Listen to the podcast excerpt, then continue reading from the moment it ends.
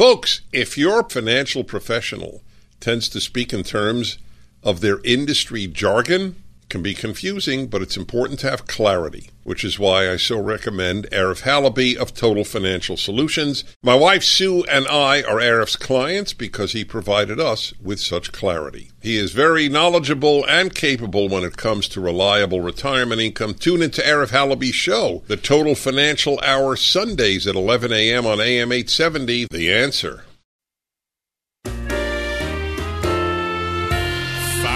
Financial security will help you live the life you dream. Learn about financial power, the total financial hour. Now, higher income strategy. Learn from Arif. Hey, welcome to the show. Thanks for being with me. My name is Arif Halaby, the total financial hours. That is, there's two of them. Uh, yeah, stay tuned. We have a second hour of the show. We usually answer emails, have guests on, uh, talk about some of the uh, the, the issues that are really important to you. How do I know that? Because you send me an email. And you do so with your questions at arif at tfswealth.com. That's arif at tfswealth.com. Also, you can give me a call at 888 retire I'm going to give this to you a few times. Uh, just sometimes I uh, forget or, or we get uh, really wrapped up into a, a subject. So let's add it now. 888 99 retire. That's 888 997 3847. Pretty important. Okay, so this is a big deal, guys, as uh, many of you are trying to find the alternate ways to make up money, to make up for lost money, really to, to make a difference with inflation coming down the road and hitting you pretty hard. So I want to kind of go over some of the things that you are doing, some of the ways to improve increase your income in the inflation world. So, part of what's important is to realize the rules that you are playing, or at least the game you are playing, there are rules. And if you know the rules, you can play the game better than people that don't know the rules. For example, imagine for a minute you're playing a game and every time you know you're part of a team you're out there and every time you you grab the ball the whistle blows and you get punished, right? Every time every time you grab money, you get punished, right? You make a bad investment, you overspend, you pay interest, you pay late fees. So so you kind of just say, "Hey, listen, I'm not going to really grab the ball because every time I do, I'm going to get in trouble. Uh, I get yelled at, but I want to look like I'm playing." So I'm going to buy nice clothes, I'm going to buy a nice car, get my nails done, my hair done, right? The ladies grabbing your purse, now some guys grabbing purses, whatever. And and when they do that, it's because you want to look like you are playing the game well. We see this all the time. It's not an uncommon thing to have people run around in life and uh, celebrities, especially. Let's be clear on that. It's a celebrity. L.A., Hollywood. Yeah, it's a celebrity. Just so you're clear, it's a celebrity bastion of very bad financial decisions. Sometimes the mo- some of the more famous ones too, guys right? They just don't understand money. They keep making financial mistakes. They, uh, but they look good, right? During recession times, go to pawn shops in Beverly Hills. Go to secondhand fur stores, right, where they, where wealthy people have to sell their furs or their jewelry or their watches. Pretty important to realize that the stuff doesn't equal wealth. So when times are bad and they are coming, we know this. It's good to be able to to plan, right? You see the storm on the horizon, it's coming this way. Now it can go left or right, it can divert uh, against us or away from us a little bit more or less, but we know it's coming. So instead of saying, well, I'm going to start getting ready to sell my second car or start ready to, to, to get ready to, sell off my diamonds, gold, jewel, whatever, what if you just understood how to plan properly? Because you're playing the, the game, you know the rules. So, what are the rules? Well, let's think about it for a minute. If you started Social Security recently, within the last 12 months, doesn't matter your age, but specifically if you're under the age of 70. So let's say you are 65 and you started Social Security knowing you're not going to get the maximum amount that you would at age 70 because Social Security increases at 8% per year. So what is 8 times 5? Right? Ready for that? 40%? That means you could almost get about 40% more money if you had waited from age 65 till age 70. Now you might say, yeah, I know. I wish I could have. I, I, I got a job three months after I started Social Security. I got another job. Now I'm stuck collecting Social Security, but I still have my job back or my income, or I started something and didn't realize I was making as much money, or on and on. So what do you do? Okay, Social Security says that you get a one time do over. That means if you are before 12 months of receiving your payments, you can go back to Social Security, pay back all of the money. Let's say you were receiving $2,000 a month and you've done this for 10 months. You write them a check for $20,000, pay the money back, and you get a do over. That means you can wait another year, six months, two years, five years, or better yet, until age 70 if you have another source of income. Right? I don't want you to say, well, I'm waiting for Social Security, but gosh darn it, I can only have one meal a day. Or I'm late on my electric bill, or I'm going to you know, wear three blankets in the wintertime and no, not use my air conditioning in the summertime. No, no, life is about living. So if you're not going to go back to work, right? If you're not going to go work part time, whatever, at a golf course or a craft shop, something to make a little bit of extra money, then turn on your Social Security. Right? It's just a math problem. I don't want you to, to live to 72 years old. You had two great years when your hips didn't work and your knees didn't work. I want you to enjoy life. So if that means you can't enjoy life financially at age 62, then gosh darn it, that's when you turn on Social Security. Yes, you got a lot less. Yes, it's not the best financial move. But it's not just about numbers, it's about you living. Okay, for a lot of people, you've started Social Security six months go by, and now you found a job, and you're like, but, but I don't really need it. All right, pay back that money, and you get a do over. For every year that you wait, Social Security gives you an 8% increase. So if you did it right, if you're 65 years old and it was $2,000 a month, when you get to age 70, it's going to be about $2,800 a month. That's a way to beat inflation just a bit, isn't it? Granted, right now we're at above 8% inflation, and I expect that to be the case for a little while, especially as long as Biden and his ilk continue to spend money. Right? Washington is much greater than one man, whether it's Biden or Trump. Right? Both presidents have a, an agenda, and they can move the needle just a little bit one way or the other. But the bureaucrats were so entrenched, especially put in by President Obama. Those last two months between November and January, he layered, and when I say layered, I mean deeply layered, bureaucrats, operatives in multiple agencies across the board. And he did so to slow walk, to derail, to kind of, if you will, put put your foot out and trip President Trump every time he could, and yet President Trump still still made one of the best economies this country has seen in a very very long time. Still created international relations at a level that was unseen or unheard of or better yet, ready? Unthought of by President Obama and Biden. They didn't even think it was quote possible. These kinds of things you need to understand does one man or woman make a difference? They can, but it's difficult to push the needle too far. If anybody can, President Trump did. Also, who's in the news this week? Yeah, Elon Musk. Can you imagine?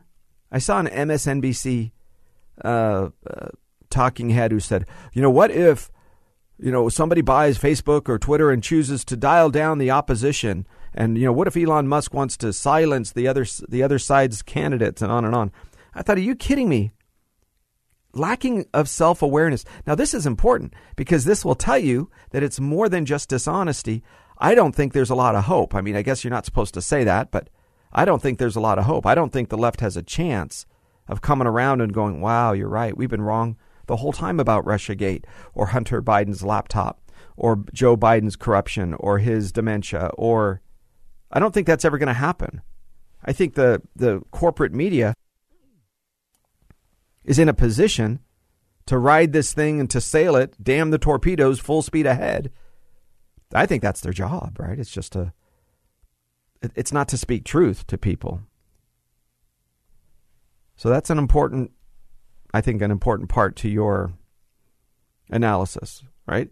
Because there's nothing that I see that they're going to do to fix inflation. They're not going to stop the, you know, they're not going to start oil drilling in ANWR. They're not going to allow a pipeline that's going to increase jobs in the United States and energy self sufficiency in the United States. They're not going to do it. They, they don't like this country. The left doesn't. You can go to any kind of junior high or high school, listen to a history class, certainly at the college level. They don't like the United States. They think we are too big for our britches. They think we push people around. Look, there might be some truth, kernels of truth to a lot of things of everybody, uh, everybody's opposition. But the point is, there isn't a better country ever in the history of world than the United States. I didn't say perfect, but there has never been a better nation. And God willing, we are around for years to come to, to continue to prove that. All right, inflation is coming. Don't expect the government to help. That's the point. You're going to have to take some action on your own. I like some part time work. Some of you come to me. I, had somebody this week, I think he was 60. I want to say 60 or 61. And so was his wife because we could do some things with her, her retirement account because she was past age 59 and a half. And he said, We're not going to work anymore. We're done.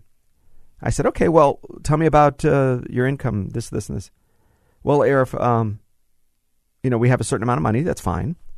But at the end, they had to cut back their lifestyle substantially, and there is no plan B to combat double digit inflation.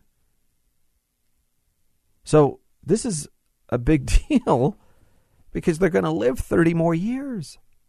Statistically speaking, they will probably live longer than the amount of time that they had their career. So, what do you do when you don't want to work anymore, when you're in your 50s or 60s and you're healthy, right? That's a big part of it too. And you see inflation on the horizon, you see the trouble in the stock market, uh, the real estate market, whatever it is that's coming over the horizon, and you're asking yourself, okay, I counted on these vehicles to create an income stream for me, and there might be some problems coming down the road. How do you do that? Well, because inflation is coming, I want you to do a couple of things. Specifically, ready for this? You need to pay off your debt. I'm not talking about good debt, I'm talking about bad debt. Right? It used to be the old adage, and, and there's a few people out there, I think Dave Ramsey still talks about it, pay your house mortgage off, pay your house. Listen, that's nice, but in reality, people move every few years. Why would you be guaranteed to lose money every few years? Right? But people do because it costs about 10% to sell your house. So you can buy it for a million dollars. You want to sell it tomorrow, you're not going to get 900. You have to wait. You have to make up that loss, absorb all those fees, commissions, and etc. Then you can start making new money. So, of course, in the in the house flipper world, there's a place for that. But if you're going to have a house that you're going to live on, and you have a three or a four, or even guys ready for this, even a five, not my favorite, but even a five percent interest rate, and it's a 30 year loan, much better than a 15 year loan. if that's not what Ramsey said, I'll pay $300,000 more in interest. I know, you will.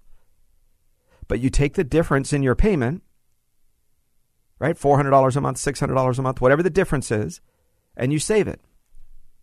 Now the reality is on some some financial professionals will tell you, yeah, yeah, that's nice, but nobody's going to ever save it. They spend it. They just absorb that into their new budget. They buy the new car, so we might as well make them, we might as well force them to put that towards their house. Okay.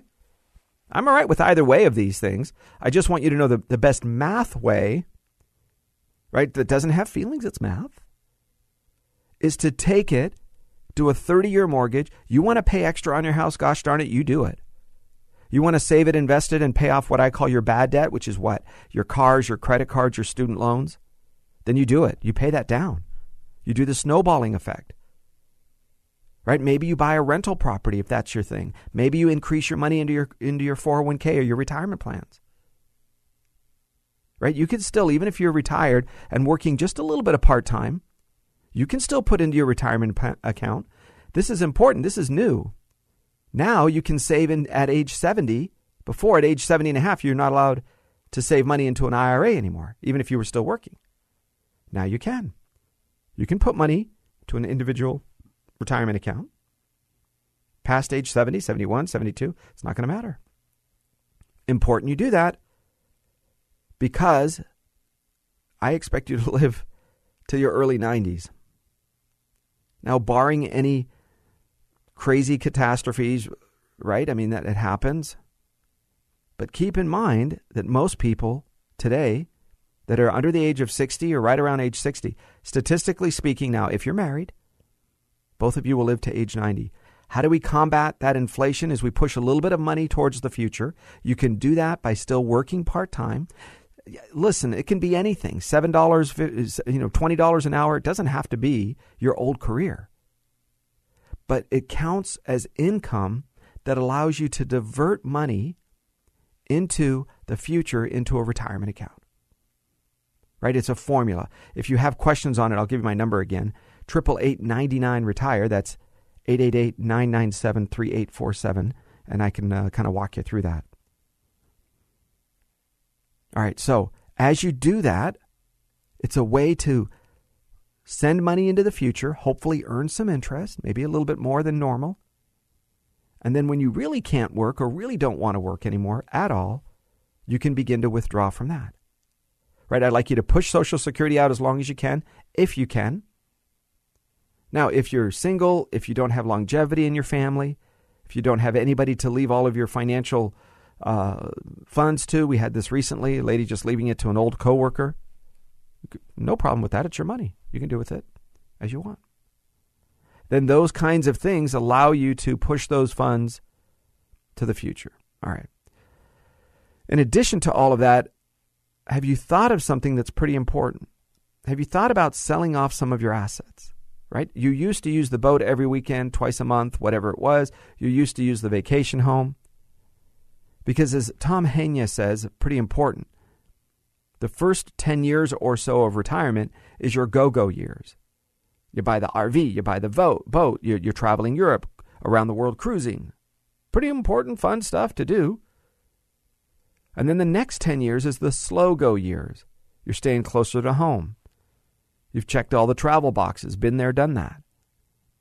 You might go road trip across to, to Las Vegas, or road trip over to, to Phoenix to visit friends up in Seattle, but that's about it. Nothing more than that. Slow go years, close to home. The last 10 years is called the no go years. People come to you. Right? Uh, you're going to need to spend money on health care, probably widening hallways or, or putting ramps in if you have wheelchair or walker issues bathrooms retrofitted. So there's going to be money spent still, just on different things. It's called the slow go years.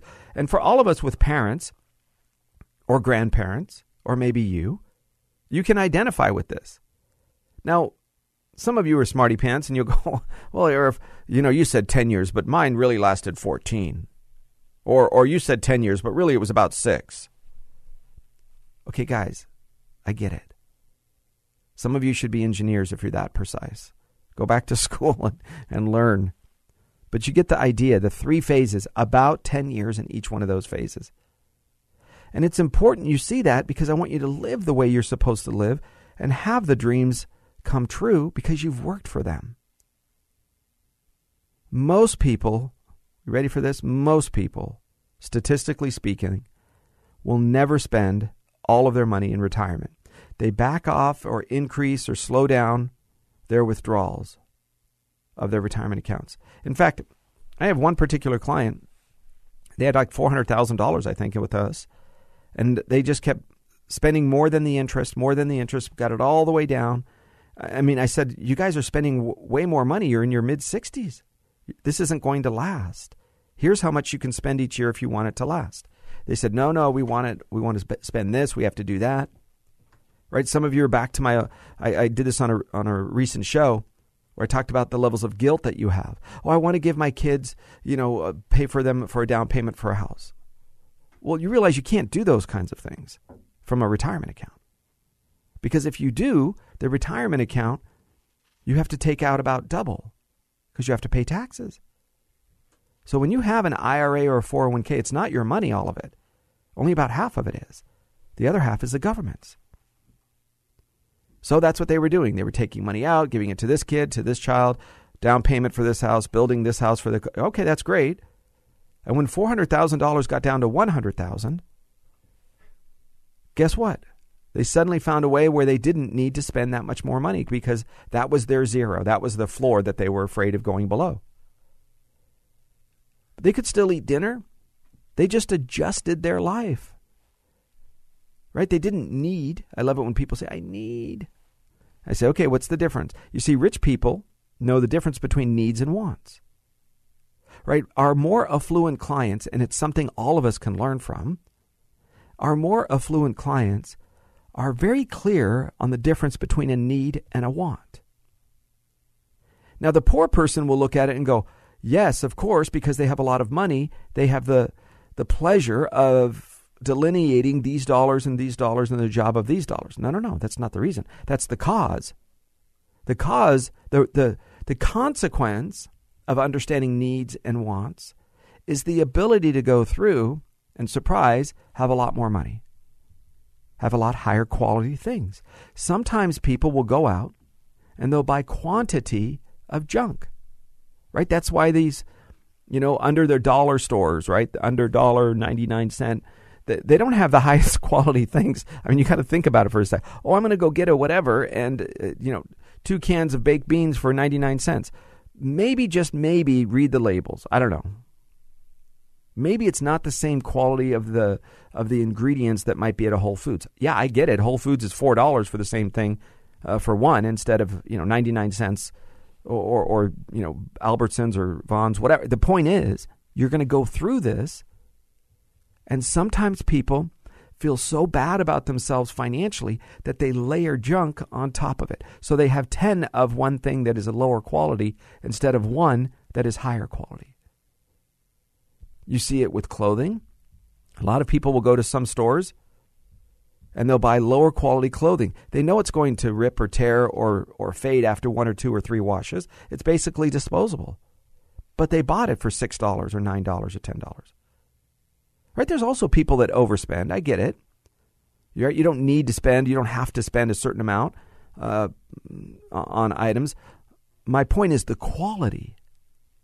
Because the older you, you get, I want you to focus more on quality. The problem is you can afford one or two of them, not six or ten. You see it all the time.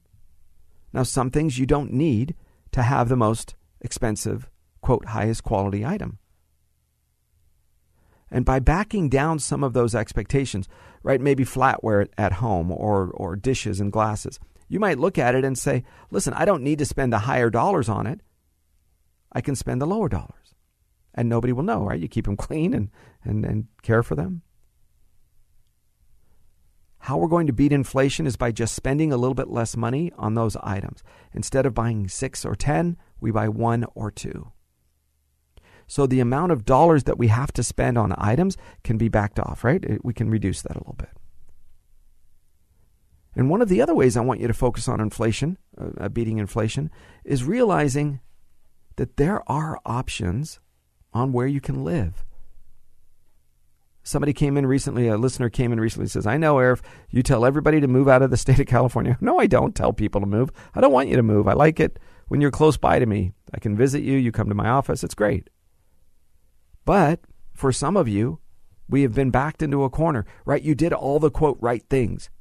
You saved money. You bought one house. You drove an older car. You saved for your child's college you, you, or children. You put them in school so they don't have student loans. And consequently, at the end of the story, your retirement accounts are not three, four, five hundred thousand, or seven or eight or, or, or two. They're they're less. And is the Biden administration going to send you a check for paying off your children's college? Of course not.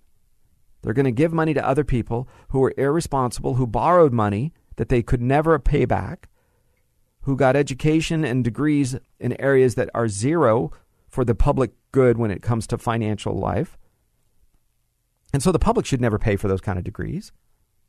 The, the community can say, listen, we'll pay for medical We'll pay for engineers. We need those. But we're not going to pay for certain humanities or liberal studies because we don't need those. So, how do you manage through this next phase if you did all the right things? Stay tuned and we'll cover that in just a second. I'm Arif Halaby, the Total Financial Hour, your place for news, talk, and information. We'll be right back. About financial power, the total financial hour. Now Arif has a plan for me. Higher income strategy. I'll retire comfortably.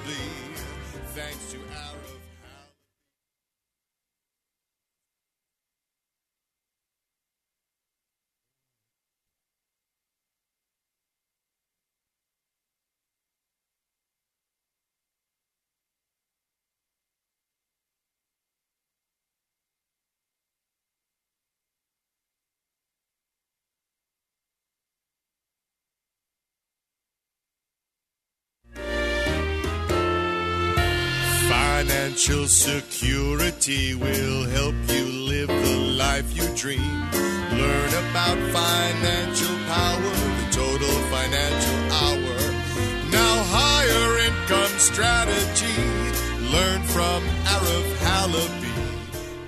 Hey, thanks for staying with me. We're going to continue talking about your family's finances, of course, getting out of debt, manage, managing money, and planning for the future when it comes to kind of beating this inflation trap, right? I, I think we might be getting back to, and we'll see if you guys are willing to tolerate it.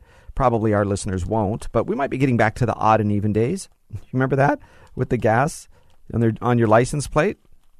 right? The the I remember my dad had a friend that owned a gas station, so we would uh, sometimes be able to go to the side door, right? Just like in the old uh, recession days, where if you knew somebody, you got something different, and hey, buddy, come to the back back door. I remember he had friends that owned gas stations, and sometimes we could get things that others couldn't. Uh, look, it was tough. It's what you do when you're in the business, right? My dad was uh, worked for gas stations for quite some time. So a lot of what you guys do in your life is going to be focused on, or it should be focused on, trying to plan for the worst coming down the road. Now, I don't know. We have for sure at least three more years of this president and his ideas. Now, I don't think he's going to last three more years. In fact, I'm surprised he went through year one. No kidding. I, I understand there are people, friends, people I know inside of the White House and in that circle and in that world and they know to a person that Joe Biden's mental capa- uh, capabilities are below standard, even for you know a high school professor. And you have to understand that so do our enemies, right? They have spies, they have intelligence reports, just like we do on Putin and we do on Kim Jong. All of those people have the same kinds of reports on us, and our presidents, and our our leaders, our second and third coming up uh, candidates, right? They do background checks. They do dossier reporting. They get a they have a file on everybody that they think could be president someday or would be. That's the scariest part. When you have Joe Biden who has all of these skeletons, and I promise you, to a person, everything in that Biden laptop has been given to every single uh, enemy of the United States. Not only that, but Hillary Clinton's emails, right? That seems she seems to have gotten forgotten about. But every email that she ever sent China has. So does Russia. I mean, you, do you understand that? All of her emails, all of the Secretary of State of the United States, it's the reason that she destroyed those items. She wasn't allowed to do that. And nobody said anything. Oh, you know, some squawking here and squawking there. And by the way, President Trump knew where those emails were. The problem is, you have to expose certain intelligence of the United States in order to do that. It's almost like, I know, but I can't say, because if I say, then you'll know that I know, and I know from this person or that, that way or this organization. Because very simple, the other side of the communication, right? I mean, you understand? All I have to do is go and say, uh, uh, okay, Hillary Clinton sent Arif Halaby an email and she destroyed her email box. Well, if she destroyed her email box, then all of a sudden I still have it. Right? I, I mean, if it she destroys hers, it's still in the recipient's email box. President Trump knew that. He's like, just go to the other guy. we knew it. It's not a secret. So uh, you guys have to realize that part of this formula of, of deception that is occurring in the uh, in, the federal layers is because they they don't want to find the answer. They don't want to find the truth. Because if they want to find the truth, they would have. So keep that in mind, right? You guys have to consider that. All right, so I want you to go back. We're talking about inflation. I want you to realize by, by giving you some of these examples, you're going to get zero help from Washington, at least for the next three years. I think Biden is going to step down. It's going to scare the country. It'll drive the stock market into the tank. Kamala Harris can ascend to the presidency. She gets to select her vice president, but it has to be approved by both houses of Congress. Now, whether he has a stroke, whether he uh, is finally attended to by his wife properly, right? If she's an honest and decent person, she wouldn't have never let him run for office. And the whole story, guys, there's a lot of evil, but you can understand everybody's, you know, jockeying for a position and trying to get one last, you know, squeeze one last drop of juice out of that lemon called Biden. Let's just get. I mean, we're going to squeeze this baby. Let's let's see what we can get. But during the whole time, the person that knew that he was incapable was Jill Biden. And she still allowed the person she said she loves to go out and make a fool of himself, and worse, worse, put the country at risk in what he has. The people of Ukraine should have a, a statue erected to Jill Biden in which every week they can whip it with a belt or throw arrows at it. Because for her husband's weakness and her inability to stop him from running for office, they lost or is losing their country. Nobody knows how it's going to end up. But if you don't start on, uh, listen, Fox News, I'm talking to you guys. I, mean, I know some of you guys listen to the show, the LA, uh, the LA office. You guys need to propose a ticker on the screen. The amount of damage that Russia will end up paying back. You can send another missile, Russia. You can destroy another apartment building. There's another $14 million added to the bill. So we're just adding the bill.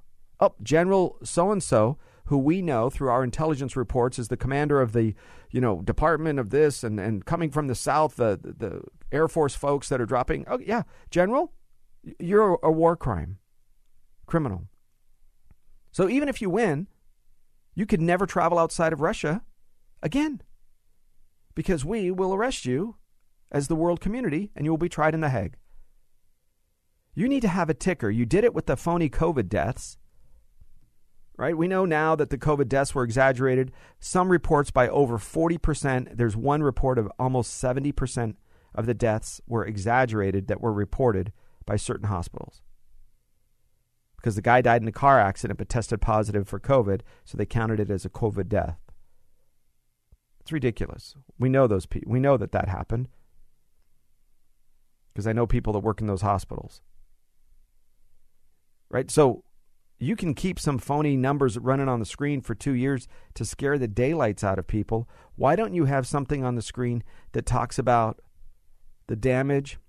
And there's now 42 war criminals that uh, potential. You can do the the same thing, right? The, the guy gets caught stealing someone's purse, alleged criminal. All right, you could allege them, alleged war criminals. I get it, right? And then you start gathering testimony and they're doing that now. There are groups doing that now where they interview people before they're killed and before they're displaced. 10 minutes after the attack, two hours after the attack, what happened? You link that to General so and so or Commander so and so. You link that to a dollar damage. So we get a list of victims, just like when the Nazis uh, stole and, and ruined businesses for the Jewish community and, and, of course, killed many. Those families are getting reparations. Still to this day, some of them are. Germany is sending a check every month. I don't know if it's millions of people or now tens of thousands, but I've had a couple of clients who would get a reparations check from, from Germany for what they did and, and what they stole. Okay, so these are important things. But I don't think we're going to have any courage coming from the White House for at least three years. But the opposition and News Newsmax, OAN, Fox News, they should keep a ticker. They should do their own intel work. So if we don't have the courage to even stand up to these kind of atrocities, how much less are they going to stand up for you to reduce the cost of wheat and bacon? Uh, uh right? I mean, come on. It's all fun and games until you start raising my price of bacon. Then the life changes. now you're talking serious. Just uh, look, if it's avocados next, we're in. This is war. We can't mess with my avocados. So the next thing I want you guys to focus on as we go through this is what you've heard me say before, and I'm going to always preach it because I think it is the answer for most of you. And it's called laddering. Laddering or stacking or staggering, they're all the same thing. Most of you know the term laddering if you've ever invested in CDs. I'll give you that example and then I'll call it a transition on how I think the income strategies can work. When you are using uh, CDs, for example, you can have a six month CD, a one year CD, and an 18 month CD, right? Certificate of deposits at a bank. When you do that, you are kind of leapfrogging so that when six months passes, you do another 18 month CD. And then from then on, you're always going to have one maturing every six months. Now you can adjust it to a year, year, year, year, one year, two year, three year. You can adjust it for three months, right? Six months, nine months, whatever. But the point is, you always have this leapfrog event your money that is out the furthest is going to earn the highest interest rate. The money that is in the closest is more accessible, but it earns a lower interest rate. So you're just kind of leapfrogging and laddering this as you go. Why is that an important thing? Because you can use your retirement accounts to invest in fixed or fixed indexed annuities. I don't know if invest is the right word, but but to buy a fixed or fixed indexed annuity, you can do that and that purchase allows you to ladder your income. Now, at any time, you could say, you know what, cancel everything, send me a check. I want all my money, or roll it over. You know, put it over here, put it in this bank, roll it over to that bank, roll it over to this mutual fund or this brokerage account.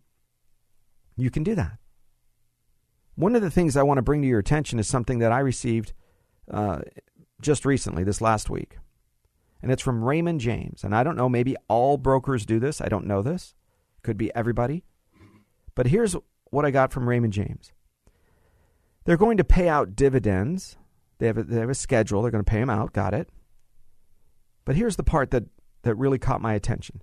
When there is a fraction of a penny that is owed, we will not pay that fraction. So, for example, if they owe you $13.54 and a half, they will only pay you $13.54. They will keep the half of a penny and then next next year uh, or or next uh, quarter, next month, next year, when they pay out a dividend again, whatever it is, and it's 0.2 cents, right? Seventy-five dollars, forty-five cents, and two point two cents, right? The, the two tenths of a cent, they're going to keep. Okay, now you think, oh, Arif, that's no big deal. Let them have it. What am I going to do with a quarter of a penny? right? Some of the some of you are frustrated like me. I receive a check in the mail from wherever for 22 cents and it costs, you know, 50 cents to send 22 cents. You go, this is ridiculous. Why why are you doing this? Right? So I get it. I don't want that. Keep it and call it an even day. Or let me write it off on my taxes or something. I don't know. But what is Raymond James doing? And again, um, probably other brokerage companies as well, is they have millions of accounts that have millions of a fraction of a penny. And they are keeping it. Now, what does that mean for you as an individual? Not a lot. What does it cost you? Five cents in 10 years? Okay, that's not going to change my life. But if you're Raymond James and you have 30 million uh, um, transactions in a year, maybe that number's high or low, I don't know. And of that 30 million transactions in a year, it only averages half of a penny. Right? Five half of a that's isn't that a lot of money, guys? Right? Is that not hundreds of thousands, if not millions of dollars? Now, if they say to me, well, Eric, we're going to accumulate this and every year, whatever it is, we're going to donate it to charity, I'd go, well, that's pretty honorable. But there's no evidence that that's what they're going to do. There's no evidence that that, so can you? They put it now. Listen, this is how companies, all of them, credit card companies, brokerage firms, everybody, they send you this notice. For me, it was on the back of a statement. When I saw it, and it was in light gray writing, like the like the beige or the light gray in six point font. Where if you have uh, you know any eyesight issues and you're past the age of forty, you're going to look at it and try to figure out what it says. You'll never figure it out. You got to hold it to the light, right? Put on your glasses. Do you think they do that because they want you to see it, or because they don't want you to see it? Do you think they make it clear and precise in English? eighth grade English like most Americans can understand? Or do you think they put things like that in legalese where financial professionals are your best hope for understanding it? I, look, you decide. I'm telling you what I think. Because the problem with some of this is simple it's coming from you. Now, the government does the same thing. They do that with the half a cent sales tax right? You tell me some of the cities now are over 10% sales tax. Do you realize the sales tax is a percentage of the price? Because of inflation, the prices have increased substantially. So that means not only are they receiving more money, but they're receiving more money on top of more money. And if you're city, county, states, and you're mismanaging the money that you received when the sales tax was 8%, and then you mismanaged it when it was 8.5%, and then you mismanaged it um, you follow me? What do you think the answer is? More money? Oh, oh, oh, oh, that guy's a drunk. You know what he needs? a bottle of whiskey. Yes, he's in the corner just drooling on himself. yeah, give him a fifth of whiskey. We're good. You would never do that. And yet you guys still approve these silly bond measures. Oh, it's for the children. For the children. Clean water. Yeah, I, I want clean water. Do you want clean water? I do. And it's for the children for children and clean water. All of us vote for that. Say yes. you said no. You don't like children. Then the next one comes out children, clean water, and puppy dogs. Like, oh, I'm in. I like animals. I like puppy dogs. I'll take it. I'll take two. All right. So you, you look at these things and you ask yourself, where in this conversation does it make sense for you to be a bit more informed? Because now we know that they're going to raise taxes, because they always have. Nobody is managing it properly. Right? I think all of you need to sit down and ask yourself if inflation is increasing and then the cost, the just the basic cost is increasing and then the taxes on that basic cost. You can expect a lot of LA County to come up with double digit 10%, uh, 9.9, right? Just like they do with gasoline, 9.9. They do that because you don't pay attention to the 0.99 cents the one tenth of a penny. And guess what those gas stations do when they when you, you put in four gallons? Guess what they do to the price? Yeah, they round up. So even though they put on the sign that you pay nine tenths of a cent, if you just get one gallon, you pay the extra money. So ask yourself if the politicians, both federal and state, now local, are not on your side, should you not be paying a bit more attention to make sure you have this laddering or this staggering approach. So, what I like to do is to take your 401k account, your IRA accounts, and look at saying, do we have enough money for emergencies? Yes, we do. Good. We have emergency money. Do we have money that we need for a steady stream of income as long as maybe one of us is working or both of us is working? Yes, we do. Great. But what about longer term, like health care or inheritance to our children? What matters to us? Maybe you want to pay for your grandchild or grandchildren's education. Maybe each of them you want to give them $10,000 or something when you pass away or, or for college or for their first car.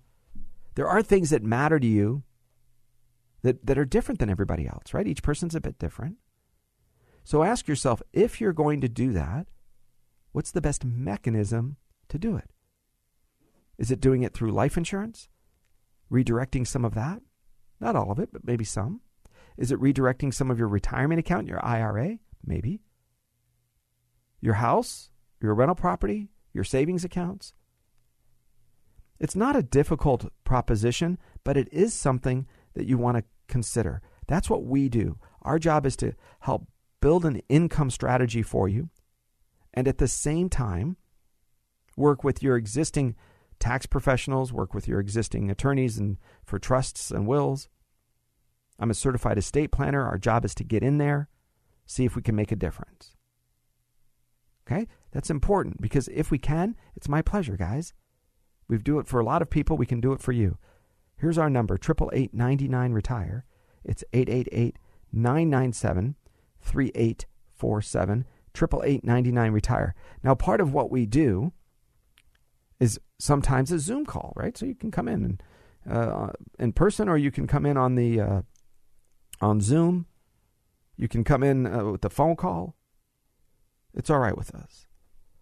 A lot of people forget that as you are building your financial life, you do need a team. You don't want to have just one or two people who are working in your in your um, quote strategy. Right? These are these are important things, guys. Somebody has to make sure that you don't run out of money in your retirement. Somebody has to make sure that you continue to live financially speaking the way that you're supposed to live.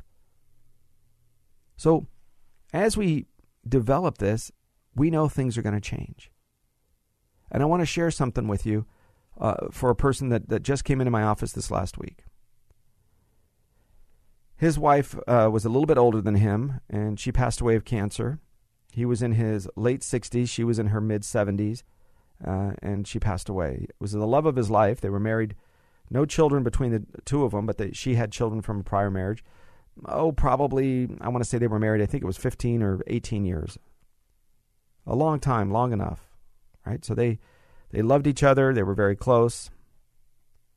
And now it's been a decade, uh, sorry, not a decade, it's been five years since she's passed away and he's lonely, right? Just like everybody, he dates a little bit and sees people, but he's very fit, very healthy, very strong. And comes to the office and says, Arif, I'm going to liquidate all of my retirement account.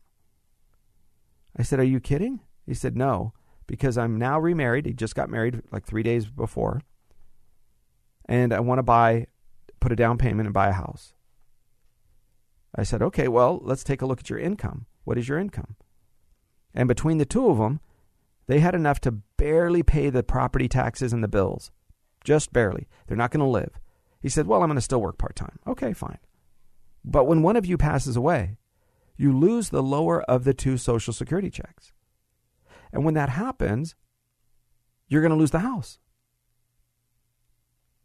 Right? And you think that sometimes teenagers lie to themselves, or sometimes they're a bit in this, uh, you know, non reality world. And he says to me, he looks at me, Dad, Arif, I'm not going to die anytime soon.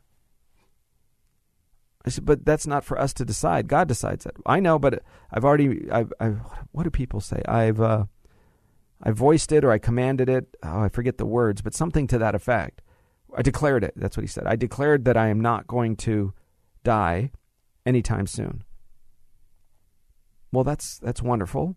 I, I wish it works that way. It doesn't, but that's nice and the lack of reality, the the part of this world where that where we're going to leave somebody behind in a worse financial position because one you couldn't deal with reality or two you left them behind on purpose knowing you were going to have a worse financial scenario. We see this.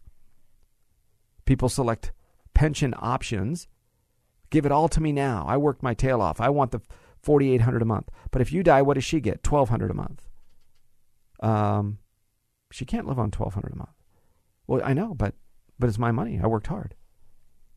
You are purposely setting up your spouse to have a worse life the moment you pass away. And I've had it where a guy says it doesn't matter. She's going to sell the house or she can live in. Uh, you know, so what? I'm going to leave her money so that her new boyfriend can have a new truck, a new car. And I'm, I said, "Are you are you kidding me? That's how much you love her. You you're worried about you know a new boyfriend. You said, I do, and you said you would take care of her, and she said she would care for you, and that's what you do." Now, if he says, Arif, I have a million dollars in life insurance, I have two rental properties, I have an apartment building, I have uh, you know savings in the bank. So yes, I'm taking the larger pension now, but when I die, the life insurance comes in and the rental properties replace my income. Okay, now I'm thinking this. Now we're doing things on purpose. Now I'm all for it. Great idea, awesome job. What I don't want is this concept or this idea where you're in it for yourself, thinking you know, you're never going to die. Listen, I think you're going to live 20, 30 years in retirement. That's the norm. But I don't know, every week, every couple of couple of times a month, when you have a thousand or fifteen hundred clients that come through our doors over the last 27 years, every so often one of them has passes passes away. Right? Nobody expects it. It's not a plan. So you have to kind of plan for both. One, you're going to live forever, and two, you may not. You told her you loved her and you would care for her. You told him you would love him and you would care for him. So this is how we do it. We do it with in this world with money. We do it with proper planning. We do it with the right structure. That's what we're here for. Stay tuned for the second hour. Two really amazing, amazing emails. I think you're going to like it and the solutions that come with it when we come back. The Total Financial Hour. I'm Arif Halaby. Stay with me on AM 870. The answer. Learn from Arif Halaby. Learn about financial power, the Total Financial Hour. Now Arif has a plan for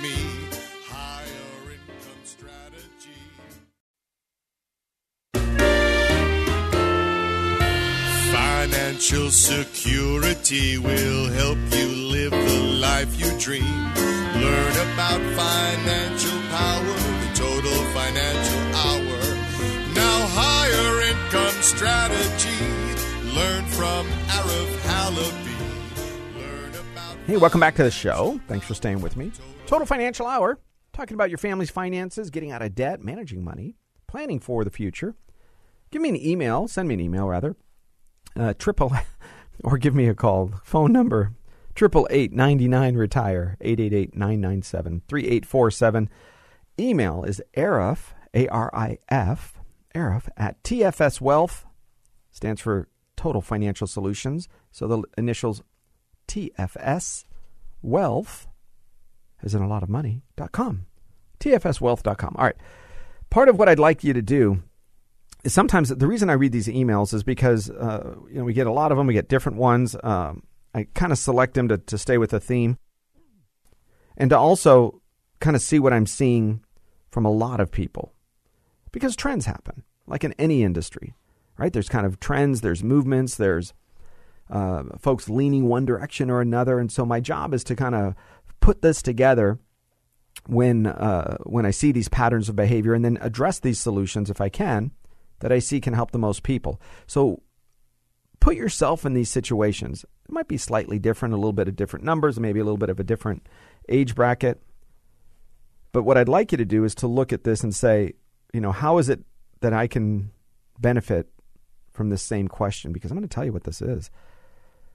This is extremely common, not uncommon, extremely common. All right? Part of what I'm looking at is the uh, is the ability for you to have some or part of your money safe. And it doesn't matter your age, but the older you get, the more I want you to look back and say, can I make this money up again? Right? Have you seen the uncertainty this last week in the market? Heck, the last six months. Have you seen the uncertainty? Have you seen the uh, the volatility where it goes up and down? People can and do lose money quickly. I mean, it's gone sometimes forever. So you got to ask yourself if this is the rest of my life money and it goes away, what is my plan B?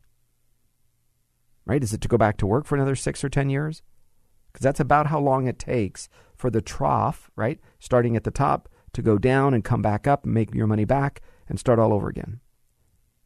If you can do that, if you can walk through that trough and you say, listen, I can park the money that it went down. I have other sources of income. So I'm going to take a chance. And if I can hit a home run with these accounts, pick the right stock, bond, mutual fund, whatever, and it goes up. But if it goes down, I'm not the hero. I have to make up that money again to get back to zero, right where you started. The average is about six or seven years, right? If you go back in time. Here's a great email, dear Arif. I'm an, I am 65 years old and my wife is sorry. I'm 64 years old and my wife is 60. So he's 64, his wife is 60. She's going to still work for a few more years, and I'm currently retired. Should I start my Social Security now or wait for her to retire? She will have a pension of about $3,500 a month when t- she turns age 63. So that's in three years. I have a small pension and I currently receive about about $600 a month, but I'm unsure where to get the rest of my monthly income from. My 401k, my old 401k is about $625, uh, $625,000, and my wife's deferred compensation, that means she works uh, it, it's called Horizon. She works for LA County, so I know that because that's Horizons is your retirement account if you're a Los Angeles County employee.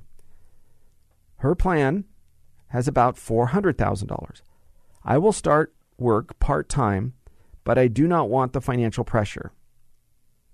I would like an additional $1,500 per month. Is this something that I can do? Yes, it is. How would you do it? Okay, so, and it's Clark and Martha. So, Clark, here's what I would do. At 64 years old, you're already eligible for Social Security, so I understand why you might want to start it.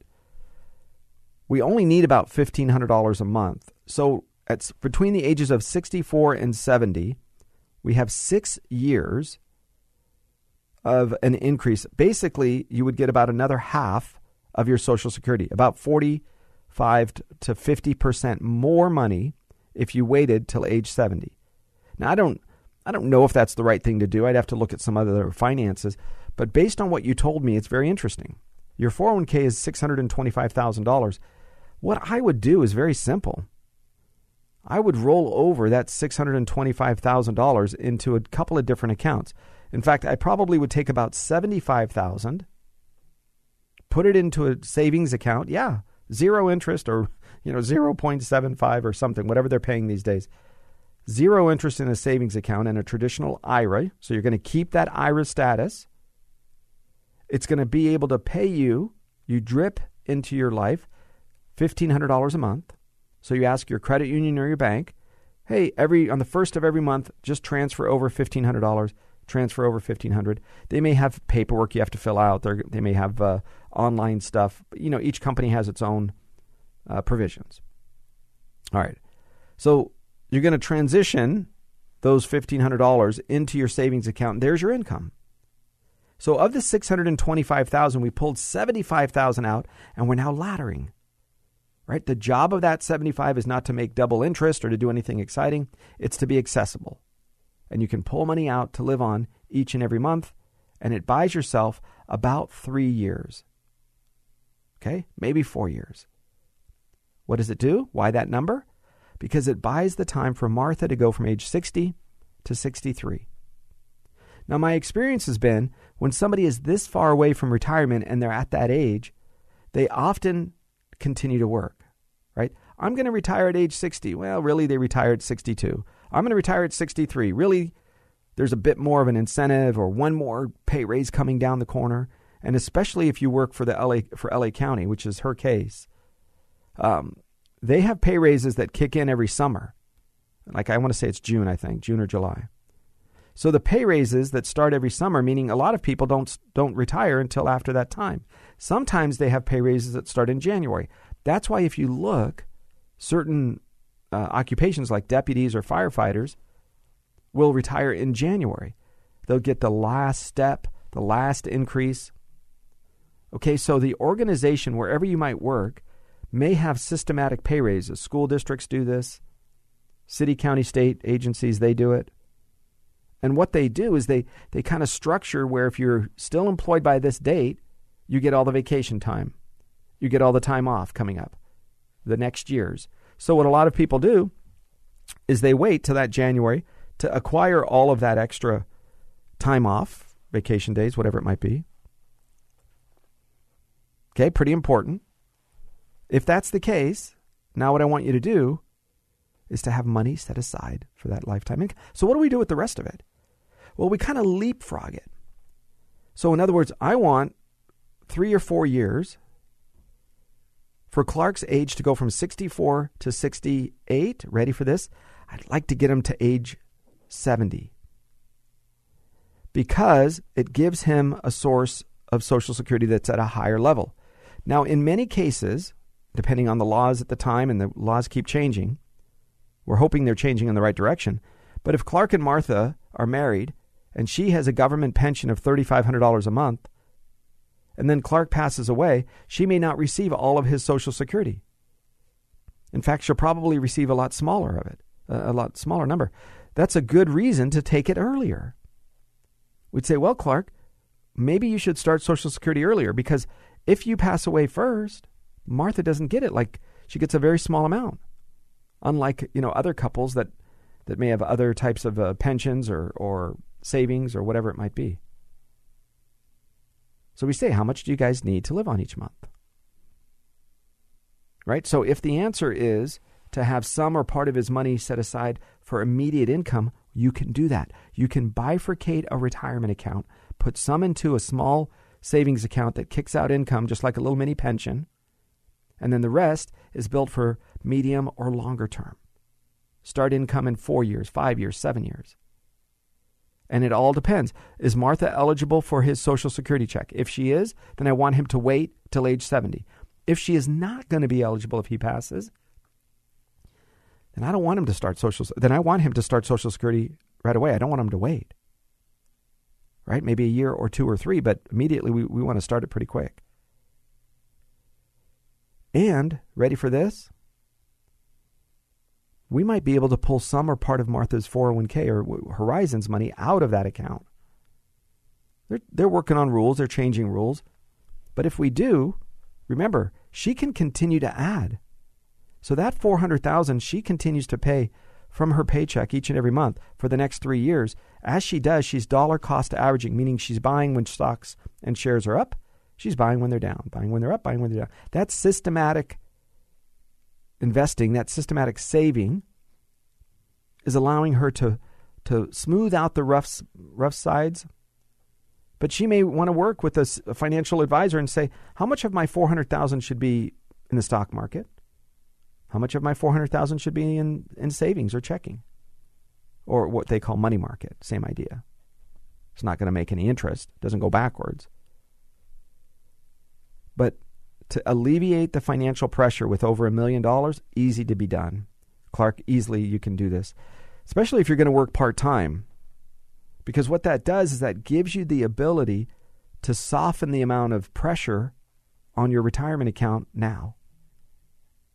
But ask yourself if you're going to be putting money in a retirement account, right? If you're going to be taking it out, how long do you want to leave it? Because there are bills right now before Congress, depending on if it's the Senate portion, the Senate version, or the House's version. They want to move the retirement age that's requiring you to begin to withdraw money, right? It used to be age 70 and a half. Now it's age 72. One version wants to move it to 73. The other one wants to go to 75 years old. So that your required minimum distribution is not for a long time. I would expect by the time Martha reaches age 72, 3, 4, that age will be pushed to probably age 75, which means She's, she's allowed to not touch this money for somewhere in the neighborhood of 15 years from now. Most likely that's going to be the number. And if she's going to lose your Social Security, then Clark, that 400,000 is our plan B. Because if you pass away and because she is not eligible, she gets a government pension, she may not be eligible for that Social Security check. That's okay. We flip a switch. We turn on an income stream, a couple thousand dollars a month, something like that. And she never runs out of money again on her deferred compensation plan. So, do you see what we did?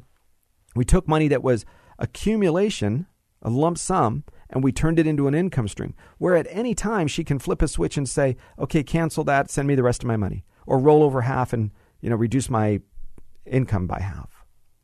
You still have all of that flexibility. The old annuities didn't used to allow you to do that. If you turned on income, you had to annuitize it, which meant you gave up the principal for a paycheck. Today, that's not the way it is. Today, you can get an income stream, and probably, I don't know, I've been doing this 26 plus years. So back then, from the time I'm beginning, uh, we've always had options to not have to do it. So it's probably 30 years ago that these were really the only way to do it right? So I want you to think about this for a second. You have to have a plan B or C if you are not going to have that other source of income. Now, you might say to yourself, well, what is my option when it comes to taking out a lump sum now? We want to travel, Arif. We want to add on to the kitchen, or we want to buy that RV, or take the entire grandchildren group, the whole clan. I just had this recently. I want to take everybody out to Disney World.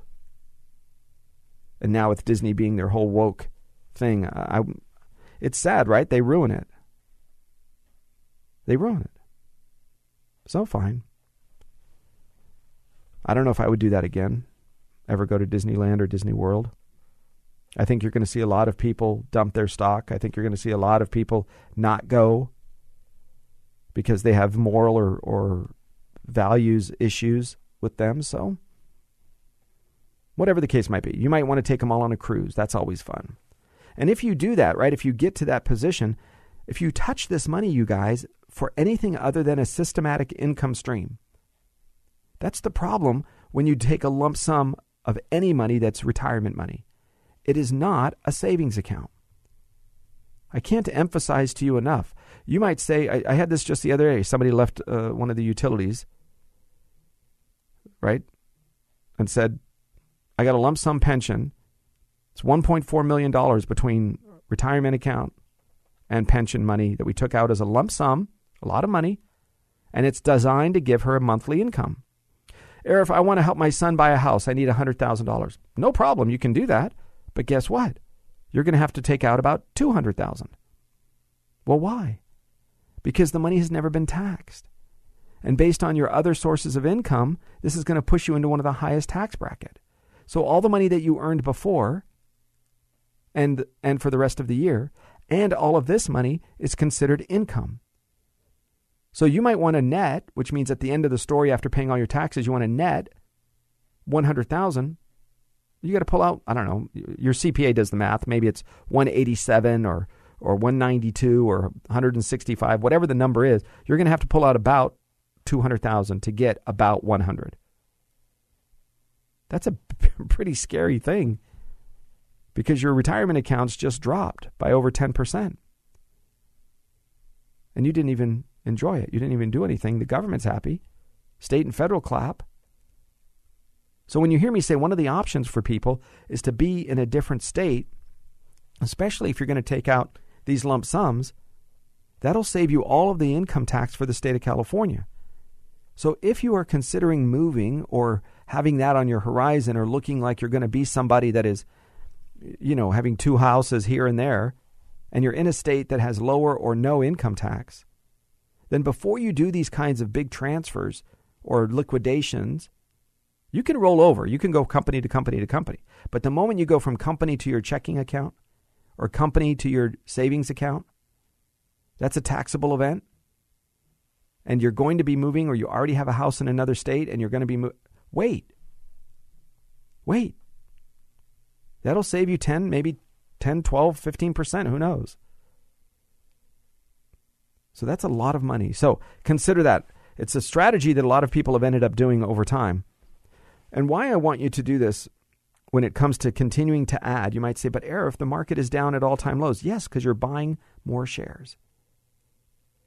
So, with Martha's retirement account being still involved in the stock market, she can have some of it over to safety. That's what her her financial advisor is going to, hey, give me a little bit here, put a little bit there.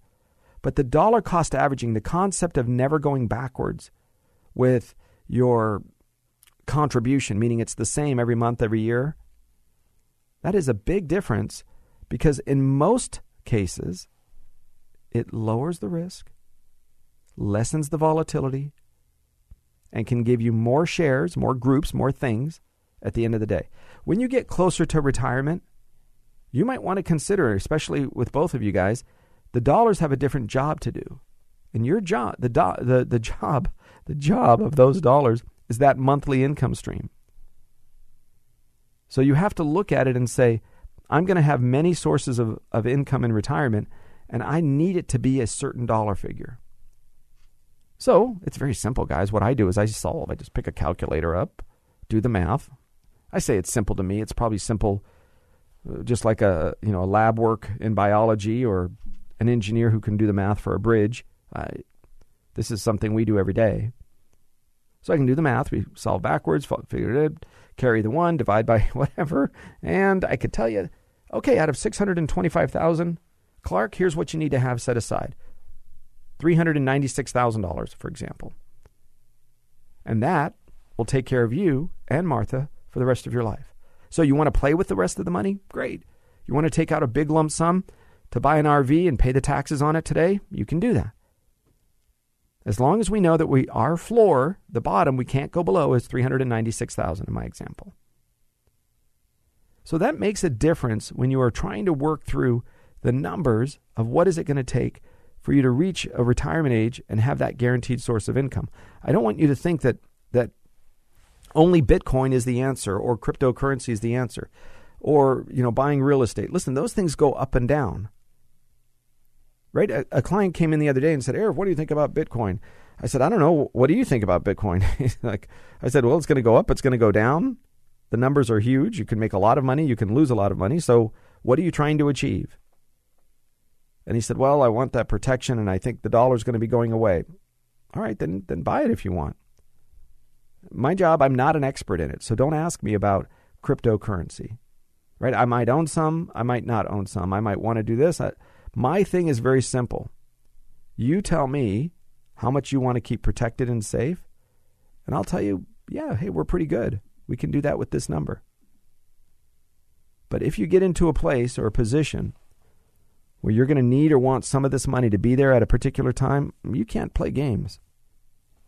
You want to have some money in, in crypto or in real estate or limited partnerships or, you know, oil drilling or those are all great. Good job. Go find the expert in that area. Find something, somebody that only does crypto. That's it. Find somebody that only does oil wells. That's all. Not the financial guy that says, I can do stocks, bonds, REITs, take fleas. I'm a certified uh, financial expert in everything under the sun. If you can buy it with a dollar, I know about it. I go, wow, Rain Man, come on over here. But what's the truth? What's the reality, in my opinion? It's simple. The reality, in my opinion, is that most people are never going to be able to be an expert in all of those areas. They just can't. Just not, just not possible. All right, so keep that in mind.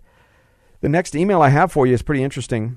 It's uh, it's from a gentleman who who kind of reached a particular phase in life, opportunity in life, that um, success was just around the corner.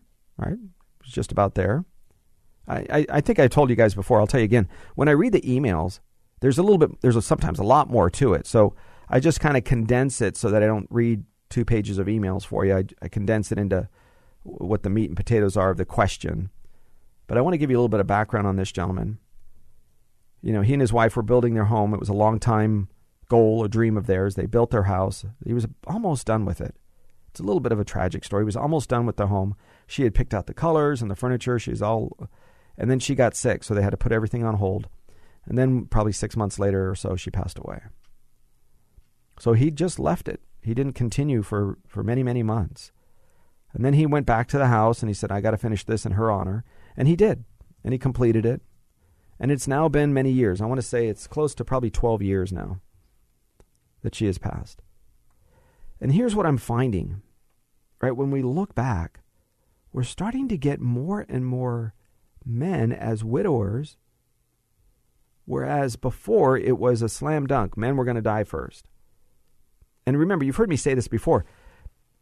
Generally speaking, if you took the big group of people, a man, uh, sorry, a woman is going to live the age difference between her and her husband and about 11 or 12 years. Meaning, if there's four, four years difference between the two, she's going to live four years plus 12. She'll live 16 years longer without him. And it's statistically speaking, right? That's a long time. It's 16 years. Now, if she got shafted on the pension or she was not involved in the financial decisions and now she's left trying to manage an estate or or the life savings that you two have created for the next decade plus that's a scary proposition because she's not going to make good decisions. You can't. Add in there that there's an emotional component. Add in there that there's also a um, sometimes you know a predatory thing that financial professionals will do right? Friends, neighbors, cousins, nephews, they come over. They think you're rich. Can I borrow money? Can I borrow money? You're like, oh gosh. right? You see that a lot where people just come out of the woodwork. So there's a little bit of pressure on you. So I want the financial education to happen sooner. This particular email, though, is from a gentleman whose wife passed away. And in this particular case, guys, it's been a long time and he's going to be having to manage it. So he has some questions. We'll get those covered when we return because I think you need to be part of the problem and the solution because you are you are part of the problem. All of us are. Right? Let's fix it. Let's get some solutions on the Total Financial Hour. I'm Arif Halaby. Stay with me. This is your place for news, talk, and information. And here's my email again, arif at tfswealth.com. That's A-R-I-F at tfswealth.com. And our phone number is 888 retire 888 997 3847. Stay with me. We'll be right back. Learn about financial power, the total financial hour. Now higher income strategy. Learn from Halaby. Learn about financial power, the total financial hour. Now has a plan for me. Higher income strategy.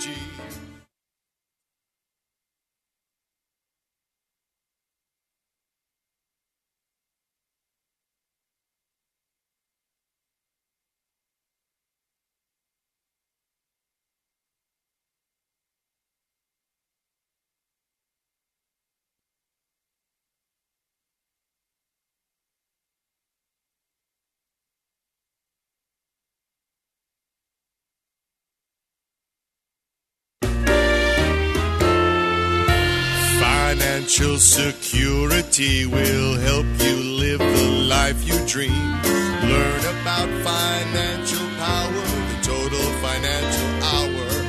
Now higher income strategy. Learn from Arif Halaby. Hey, welcome to the programs. Thanks for staying with me. Nice to have you as part of the show. Hey, there's a couple of things I want you to have as we go through this, which is your ability to reach out to us. Arif at tfswealth.com. And I promise I get to all of your emails. It might take me a little while to respond. Sometimes you'll see a, a response at 2 in the morning if I'm up or can't sleep. I'll get in and, and uh, respond to some of your emails. But by and large, you should get a response within a day or so. Uh, the important part of this is to find kernels of truth or examples in each of these emails on how it can help you. Right? We see this with a lot of other parts of our life. Financially speaking, there's no difference. So here's from Bradley. Here's the gentleman that I was just referring to. His wife, he goes, Dear, if my wife passed away and I'm left with more than, a, than enough money to live on for a very long time, most of it came from life insurance. Do I have to pay taxes on it? Also, since I'm still in my early 60s, I just had a checkup and everything is great, should I still work? Will it improve my Social Security payment when I do start taking it? Probably around age 70. Okay. Bradley, here's a couple of things. Whenever you receive life insurance, it is a tax free transfer. So you probably had a financial advisor or, or a CPA that told you that. I, I appreciate you double checking, but yes, almost all life insurance, there's a couple of little nuances, but most people never do it this way. So, I mean, I, have never heard of it in, in 26 plus years. So it, it's a tax free transfer. In other words, whatever it is, you have to pay with the premium, taxable. So if the premium, if the payment each month is $100, you have to make $100, pay taxes on $100. So maybe you make 130, give away 30, take 100 and and buy the life insurance. So because you used post-tax money to buy it, the payment on the back end is tax-free. So, yes, that's tax-free. You're still in your early 60s. You just had a checkup and everything's fine. Should you still work? So here's how Social Security works. It's a good refresher for some of you, and some of you didn't even know this to begin with. Social Security takes 35 of your best years. So that means you have to go to ssa.gov, stands for Social Security Administration. So www.ssa.gov.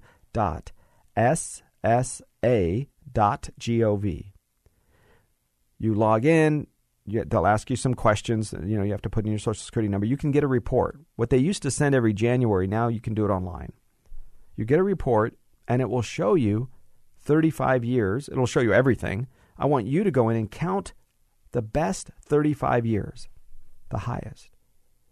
If in within those 35 years you have some zeros or you have some $1,000 or $4,000 maybe back in the 60s or 70s whenever you worked when you first started working, then every year that you work now and you do better than that.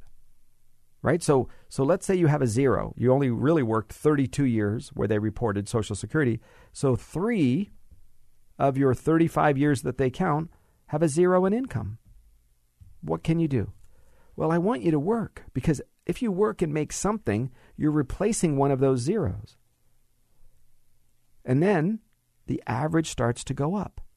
So if in those 35 years you have a lot of zeros or a lot of pretty low numbers, as you work, you begin to replace the lower ones. That is pretty important because then when you do start to take out Social Security, the payment is going to be a lot more than what you think. Because one, you're not in, going to be in your 60s, you'll be age 70. So the payment will go up automatically. Then as you're working and replacing those zeros with 20, 30, 40,000 a year, whatever it is that you might want to do part-time, if you make more than that, even better. Then your social security check will be higher. The other part of it that I think that can make a difference is this the ability to stay busy and productive.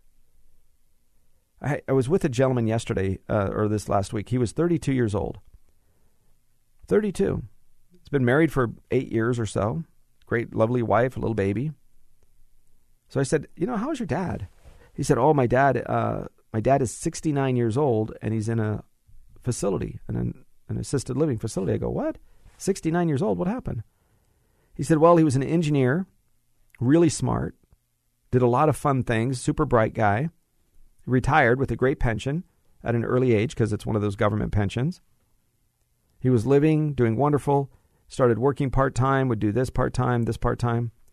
And then one day he just decided he didn't want to do anything. So instead of waking up at 4:45 in the morning to be at work by 6:30, he slept in.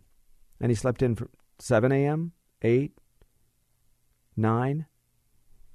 And then he, he said he'd ask his mom, How's dad doing? And she said, Well, he's still, it's, it's 3 o'clock in the afternoon. He's still in his pajamas. So he goes down and gets the mail in his slippers and he just just slowly starts withering away. Four, five, six hours of television, 10 hours of television. Not just one day of binging, right? Not just a rainy day on a Sunday or Saturday, right after church, you come home and just, no, no, no, none of that. He just all day long. And so, what this gentleman uh, said is he said his dad just withered away ra- rather quickly. Now, I don't know if it's the chicken or the egg thing. I don't know if his dementia had begun and that's what diminished his desire to, to work or to produce, or, you know, if it was the other way around. Right? Maybe he was keeping it at bay by being busy and productive. But Brad, uh, Bradley, uh, what you need to do is take a look at two things. You have to stay productive. It's the key to a long and healthy life. Somebody has to need you to be there. You want to have one or two or three lazy days a week? Fine, you can do that. But once you start looking in the mirror and you realize what you look forward to is your doctor's appointments and your hair hair appointments, right? Mostly the ladies for the hair appointments. but if you start looking at, oh, I have a doctor's visit here, I got to stop by the pharmacy and pick up my my medication. You, did you ever have a life like that? That the only thing you looked at forward to was kind of leapfrogging from doctor's visit to doctor's visit? I want you to have, we're traveling here, I'm doing this. The, the organization that I volunteer at needs me here. That's how you stay active. That's how your bones stay strong. That's how your nu- muscles and your nerves stay strong. You don't have to be a kinesiology grad and student to figure this out. Although, you know, I have a I have one of those kids that are smart about this stuff. Kinesiology understands it. We talked about it. He's told me in the past. It goes, Dad, er, look, part of the challenge is you have to have pressure on your bones to keep them strong. You have to be active. That's why people that sit in a chair have atrophy in their muscles and in their bones. That was the big concern about space, right? You had a light weight, so people weren't putting pressure on their muscles or bones. That's why they were working out for hours per day just to get a fraction of the exercise uh, uh, effect, right? The benefit that they would here on earth. So we see it happening. We see it in a place that is well studied, which is space and the effects of uh, weightlessness. Well, it's the same thing with sitting in a chair. I mean, take it even further. You're an office worker. You sit in a chair for for eight hours a day, right? Oh, I get. I'm busy. Oh, you don't understand. I get up and go to the copier and then go to the restroom and come back. Okay, that's that's. You're not putting in steps, people. It's why this whole fascination with your steps, ten thousand steps a day, because you have to be physical in order to do that. So, Bradley, uh, expect to go through. I, I, you did indicate in the rest of the email I didn't read, but there was a, a longer illness, so this wasn't, you know, out of the blue surprised for you, but but it's still tragic and still horrible. And expect there to be a mourning period, and there's no number on it. Six months and eight days, you're done. One year, uh, you know, two years, and you're back to normal. There, there's no such thing. You'll never be the same you were. That has changed. But financially, you're fine. Staying busy and productive, which are two different things. Busy is it takes your mind off of things, it keeps you active. Productive, you actually do something. But being busy and productive gives you that ability to be valuable to other people. So, what would I do? I want you to, to pull your Social Security um, statement, look at how many of the years, 35 years, look and see what the lowest three or four of those 35 years are, and see if you could make more money than that. And if you can, if it's a zero, of course you can, but if it's a if it's a number in which you can make more money, then you want that to count as part of your work. There's a lot of people. You know, there's two different folks that work at fast food restaurants and these big department stores. When you look at them and you're going, wow, she should be retired by now. In some cases, she's working to get Social Security credits because she didn't have enough. And so she's trying to build up a few more for Medicare, for Social Security. Other people, same thing. You look at them and they're working in, in fast food restaurants or they're working in, and their goal is to just stay busy. In fact, we have a client that worked at one of these you know, big uh, big department type stores, right, where you can get everything you want. I won't tell you the type of store, but but she was basically a greeter, lady that uh, didn't look her age by any means, but she was close to seventy. She looked like she was in her early sixties. She worked there. I would see her when I'd go in, but I knew she had three million dollars with me. So what was she doing there? Greeting and saying hello, welcome, nice to see you, making sure the shopping carts were lined up. What was she doing there? And I would ask her. And in fact, for, a little while, they got mad at her. This is going back a little ways because they, they said, listen, you're not cashing the checks, your, your paychecks, you have to cash them. It's affecting our payroll and affecting our accounting. So they made her go on to direct deposit. Now, maybe everybody's on direct deposit, but back then, they made her go on direct deposit. She said, You're just not cashing the check. She's like, Oh, yeah, yeah, yeah. I forgot about it. And you guys remember when we were younger, I would drive in on a day off to go pick up a paycheck so I could cash it, deposit it. Right? So her her reason for working now, she worked at this big box store. She's a widow. Her kids are grown. Both of them are done with college. There's no real reason for her to to sit at home. What is she going to do? Watch TV? Nothing wrong with a couple of movies or shows or, you know, watching. I enjoy all of that stuff too. But the difference between busy and productive, she might be busy, but she's also productive in creating a life that she could always look back on. So these are the examples, Bradley. Part of what we look at in life is is there another passion that you can pick up on? I had mentioned to you about an artist friend of mine who's now since passed away. Her name was Marty Bell. Some of you have heard her name, Marty Bell. I think she's an amazing artist. I've been blessed to have met her and knew her uh, relatively well for the, the last phase of her life. I remember walking into her home and looking at this beautiful painting. And it was huge, and it was of her granddaughter. And it was just elegant. It was looked like a Victorian you know, pose where she, the long dress and she was sitting there beautiful. Uh, she's probably 20 years old at the time, the, uh, the granddaughter.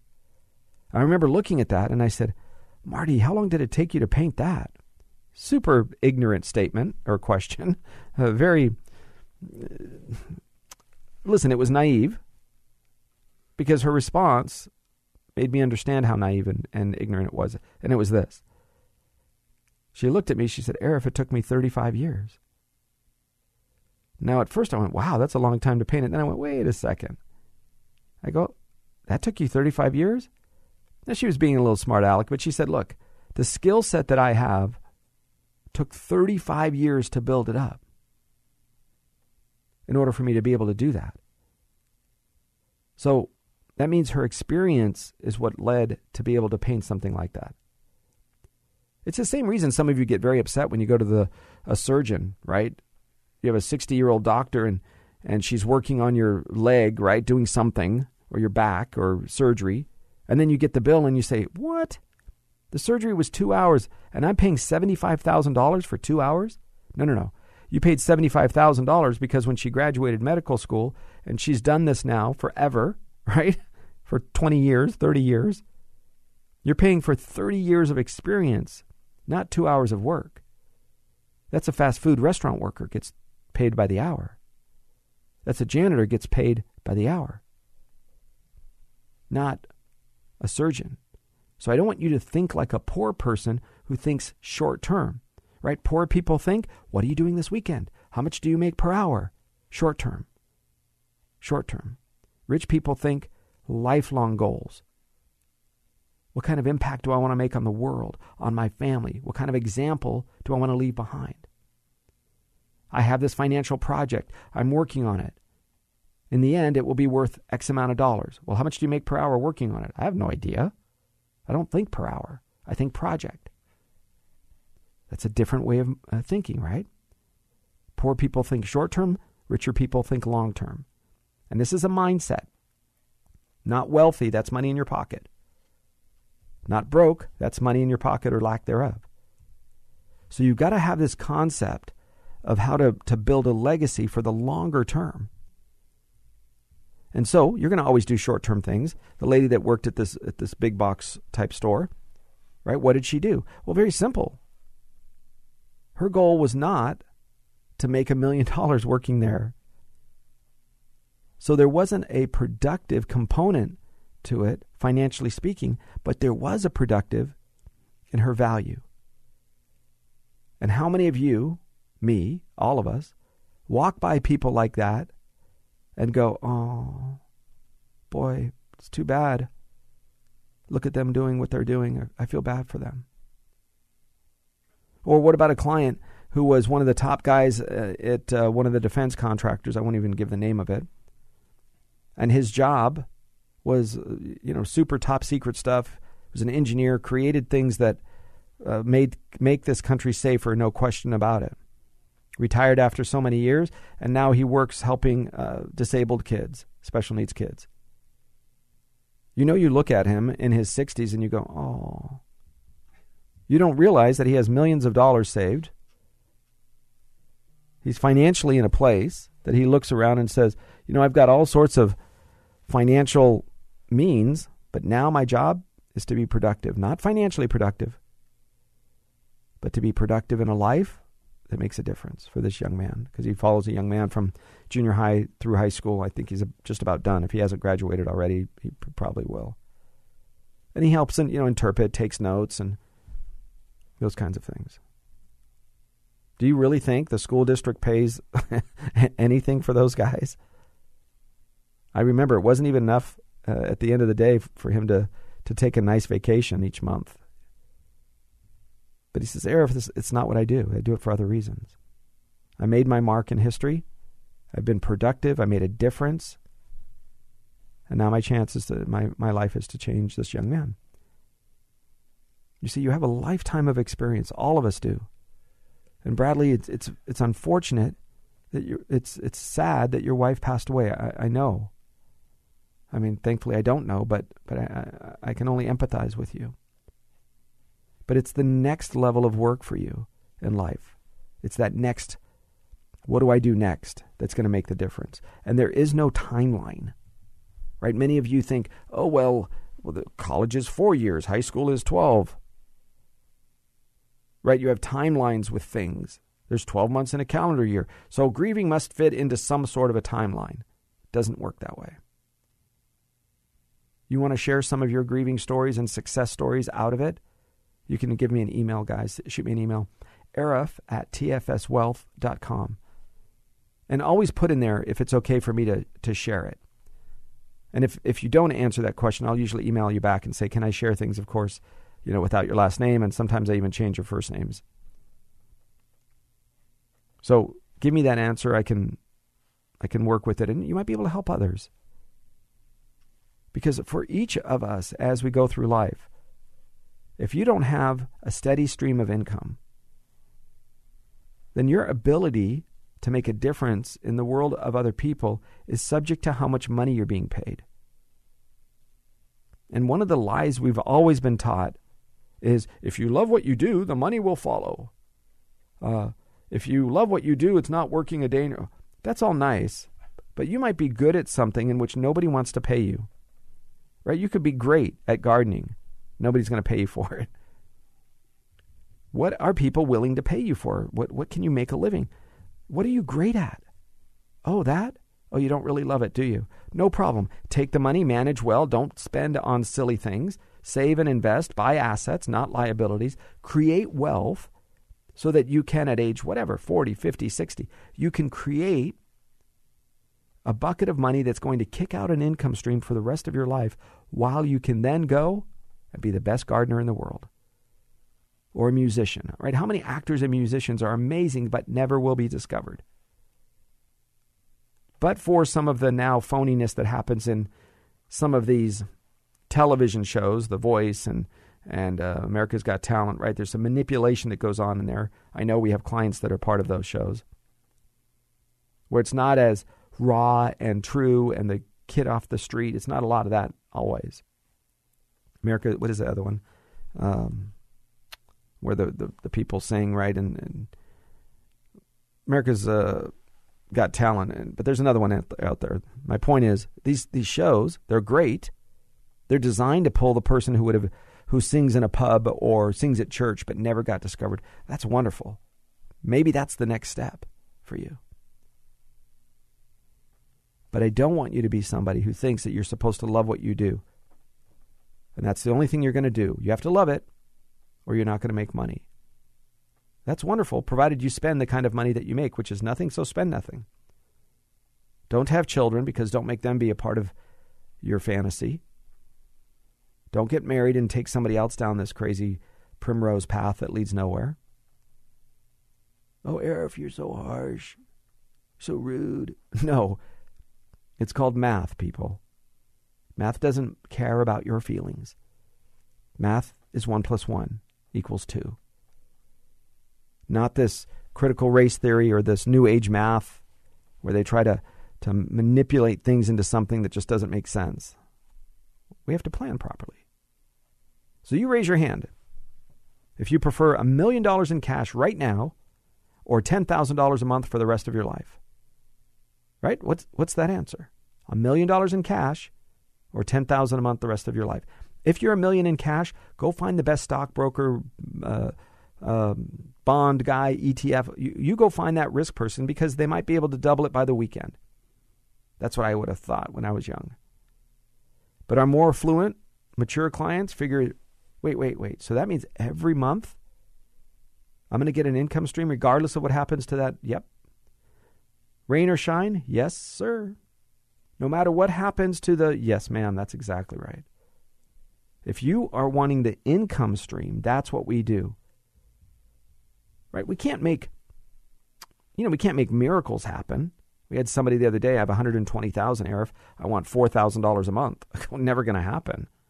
Maybe 4,000 a year, but not 4,000 a month unless you just want to run out of money and then it can happen, of course. But you're not going to get it in principal in, uh, in interest. Somebody else the other day, Arif, I have $300,000. I was told I can get a guarantee of 6% return and never touch the principal. Not going to happen. Not today, maybe in five years, but not now. So you have to ask yourself if the goal for you is to have a steady stream of income, that guarantee, we're the right place for it. Okay, so just kind of keep that in mind. That's our job. Bradley, last thing for you is this.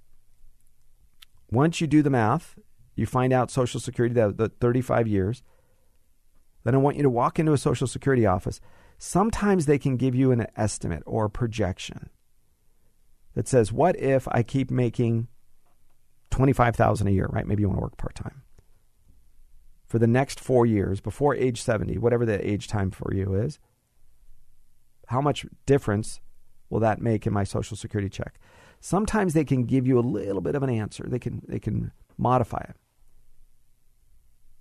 But along the way, if you happen to find a young lady that that is the companion of your dreams, uh, I want you to to consider it. Because then you could stop working at any time, right? Maybe you're working, you plan on working four more years, you meet her in two, you're done. You don't have to go back to work. The life insurance that you have is more than enough to live on. I'm completely comfortable with you stopping working. But you better have something to do. Purpose, right? That matters. Purpose of your money, that determines the place of your money. Purpose of your heart, your life, that determines how you spend your time. Thanks for being part of the show. I'm Arif Halaby, the Total Financial Hour. Triple eight ninety nine retired. That's eight eight eight 997 3847. I'm here every week at this time. Your family's finances matter, and we can make a difference. Have a great day. Learn about financial power, the total financial hour. Now Arif has a plan for me, higher income strategy. Three star general Michael J. Flynn, head of the Pentagon Intelligence Agency, knew all the government's dirty secrets. He was one of the most respected generals in the military. Flynn knew what the intel world had been up to. He understood its funding. He ordered the first audit of the use of contractors. This set off alarm bells. The explosive new documentary, Flynn, Deliver the Truth, Whatever the Cost, uncovers the facts behind this scandal. Flynn told the truth. He was the most dangerous person for Donald Trump to hire. I find out the worst enemy that I'm going to face in my life is right here in America. They took my assessment and they wanted me to change it. And I was like, I'm not changing it. They had to get rid of Flynn. With in depth interviews, archival footage, and never before seen personal records of the man behind the headlines. I just felt like I was drowning. Flynn, deliver the truth, whatever the cost. Available now. Watch it today. Go to salemnow.com. Salemnow.com.